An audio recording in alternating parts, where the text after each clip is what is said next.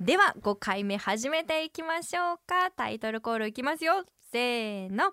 ポッドキャストでグッディー待って待って待って花粉あげてないまさかのちょっと待マって待ナって待ってミン花粉をあげてなかったっていう今ポッドキャストでグッティって言った瞬間あれ私のマイク乗ってないなって思ったらうん花粉あげていやまさかのマイクチェックめちゃめちゃ長いこと喋ってたのにそう完璧だって思った今ら花粉あげてない大変失礼いたしまし回もね事故事故事故よかった放送じゃなくてポッド さあキャス今トだ日のからグッティさんとか言いながら乗ってない可能性ありますからねってなるやつすなれと呼ばれれる何もねえ BGM が鳴ってない状況で喋るので始まるのにこの番組、ねよかった失礼いたしましたよかっまあそんなこともありますよね改めまして月間パーソナリティの杉岡彩子です水木パーソナリティの鈴木まなみです、はいさあこのポッドキャストでグッティは K-MIX のポッドキャスト音だけのコンテンツとして普段別々におしゃべりしている私たち2人がここだけのスペシャルトークをお届けしていきます。はいよろしくお願いします第5回、ね結構来ましたねねえ5回目になえりまし毎た。回本当に楽しくてでね前回のねポッドキャストを聞いたはいリスナーさんが私のツイッターにね、感想を載せてくれてて何ですあかの何も学びにはならなかったけど楽しかったですってこれ褒めてくれてますよねよねっていう褒めてくれてるよねこれは学ぶねところは見つけなきゃそう自分で見つけていくのが大事なんですから求めない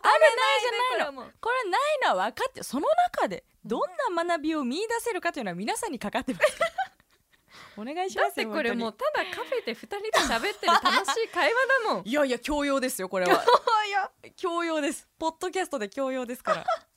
ありがたいね何か学ぶところを探してください、 どうか皆さん探してください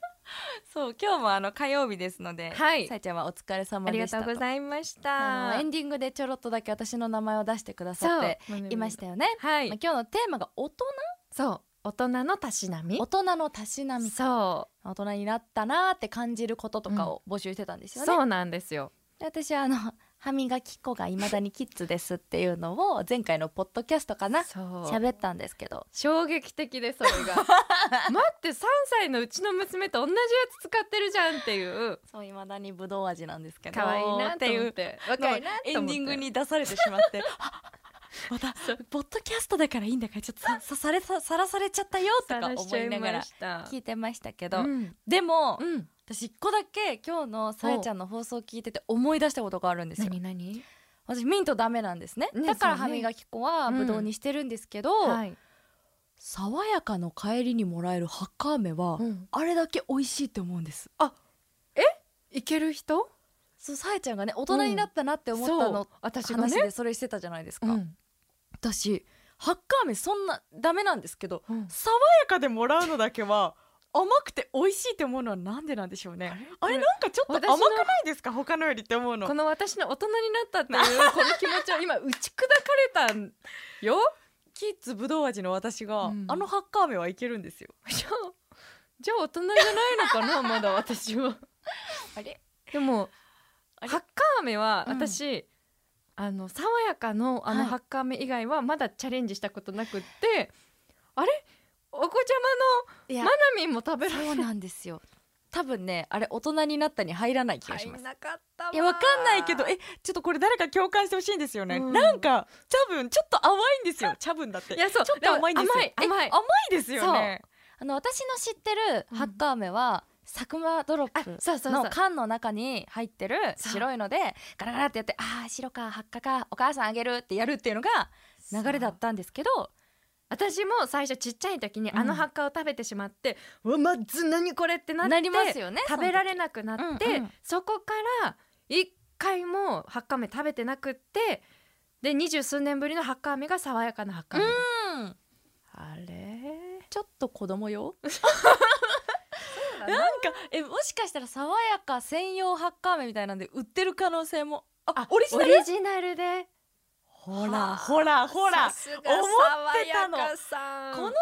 かのハッカー飴は異常に美味しいって私はずっと思ってたんですよ出てるんですねオリジナルですって、わあショックだ わ大人だと思 ったのになえー、さやちゃん大人になれずと慣れてなかったなまだわかんないだからもしかしたらあれだけは食べられるっていうお子さんとかもいるかもしれないです、ああそうね、これをどうしても伝えたかった私ははあもう今すごいすごい落胆してる私大人だなと思ったのにあと私がさやちゃんに聞きたかったことはい、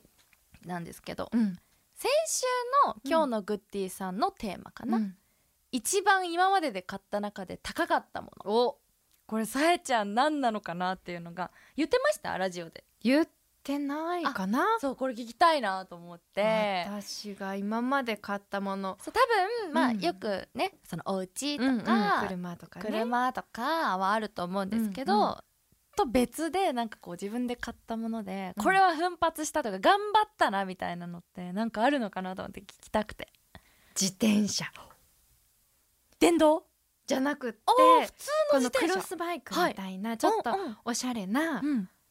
自転車をその第一 TV で勤めてる時に、はい私まあ車も持ってなくって、うん移動手段通勤手段が自転車だったのでちょっといい自転車欲しいなと思って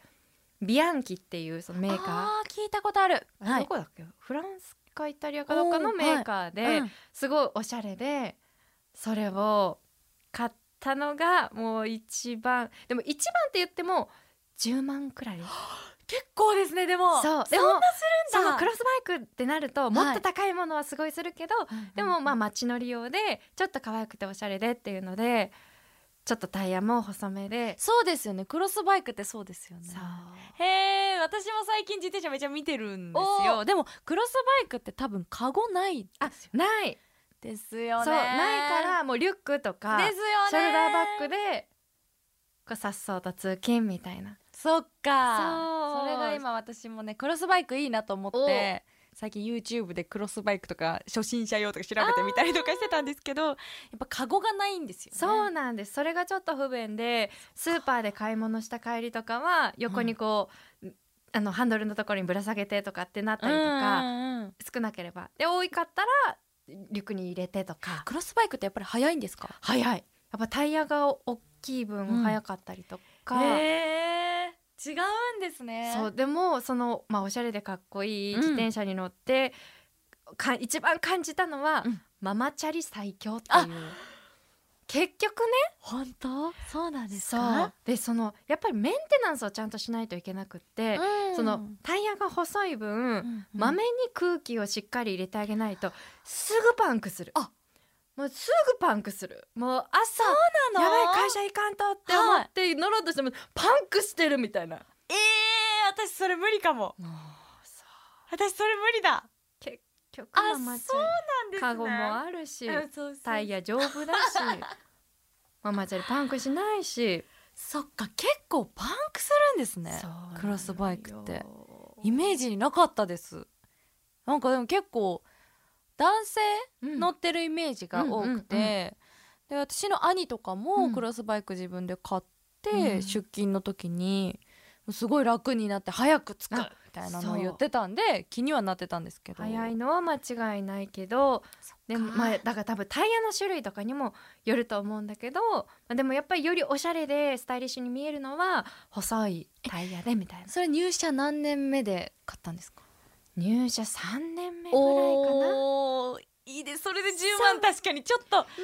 しって感じですいねや自転車でしょみたいなうん、買いに行ったんですかなんかね知り合いがこうネットで頼んでくれて知り合いがネットでそ頼うでくんそうれてそうそうなはんかいそのサイトがあって、おうおうその人もそこで頼んでみたいなのところ教えてくれてれそこでてもうないんですかその自転車あるのよあ使ってるんですかえでもママチャそリですよねれがねもう何年も乗ってなくてでもこれは捨てられないしそうですね、 で改めて乗りたいなと思うけどうん、結局タイヤが今ねもうパンクしてて空気も入らないしもうずっとパンクなんだなそうずっとじゃあパンクしてだだから多分もうゴムだから、うんもうずっと乗ってない分朽ちちゃってってそうま摩耗するらしいですからねそ本当に私も最近あのパンクだと思って持ってったら、うんこれ摩耗ですねって言うわれて摩耗そうあんま聞かない言葉って思いながらタイヤ丸ごと変えられちゃったんでそうそ結うなると構お値段いまたくんですよねそうっていうのがあったからそうなんです私の一番今まで高かったのはすごいでも後にも先にもはい10万円出して買ったものって私なくてバッグとかもないし私もバッグにかけられない人でバッグも時計もないし、はいだってバッグよ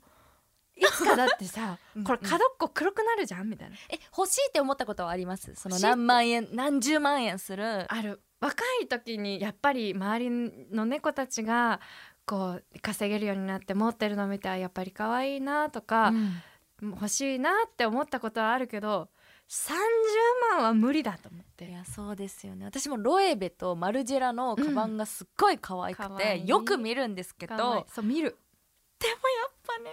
これあったらどうよよそうなんか私は旅行で比較しちゃう人なんですよそっかヨーロッパ行けんじゃないとかうん思っちゃう人なんで、そうだよねだったらあのサブスクとか最近あるからあそうブランドバッグのそうそサうそうブスクでいいかなとかって思っちゃう人です。うんもう最近はもうなんかバッグはいいかなって思っちゃってあそまあだからかける人はかけますよねそっちにね。うなんいやです10万は確かになもうそれはもううーっと思いながらでも買ってすごいすごい通勤は楽しくなっあーいいですてね。うんでもマナミンは今までで一番高い買い物は、そう物が私なくておその前にチェロって言ってたそのパーソナルジムとかはそのそっか倍ぐらいしたんでそう ええたねそれが2ヶ月でいなくなってるんで、ねえ今考えたらん私は何を血迷ったのかと その時の20万返してくれと、でもまあ思い今ますねけどそれがあのタクトレでこう役にも立ってるよっていうのを言ってたからそれは無駄じゃなかったっていうふうに思わないと、うんもうちょっと取り返しつかないんで感情に悲しい悲そういうふうに思ってますけど、うんあとそれで言うと最近あのー私土曜日にやってる「ラジコン」っていう番組があって、そこのコンセプトでうん冷蔵庫をやったんですよ。おうで冷蔵庫が最新のものどんどん進化してるんですね。進化してるで冷蔵庫の収納について悩むリスナーさんからのメッセージとかもたくさんあってすごい共感してたんですよ。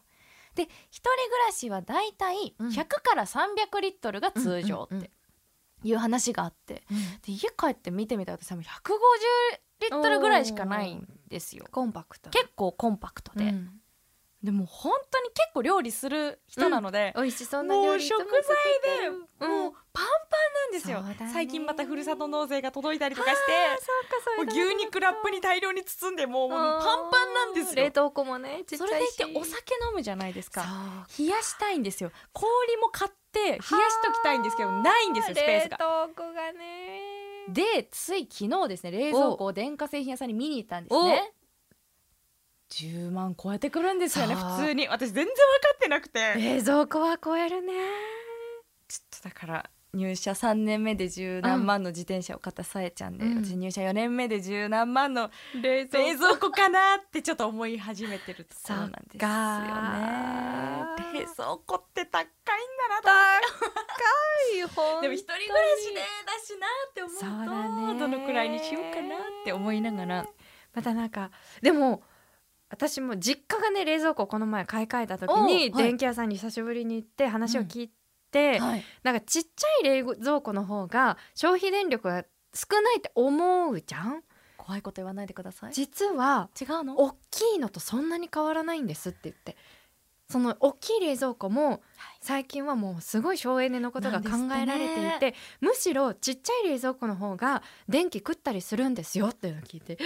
と思っていやでもね多分あると思うんですそれ、うんまあ、省エネが進化してるのもありますし、うん今私2ドアタイプのちっちゃいねね冷蔵庫なんですけど、うん周りに物があるとめちゃめちゃ電力食うらしくて、ねえ私めっちゃ周りにもう物だらけなんですよそうそうでもなかなか上に電子レンジスタイルなんでそういやでも一人暮らしだとそうなるっていうのでそうなる多分これ電力がすごいんだろうなって思うと、うんうん買い替えた方がいいかなとかそうだねきっと買い替えてしまえば変えてよかったっていうってなりそうですよねそう絶対に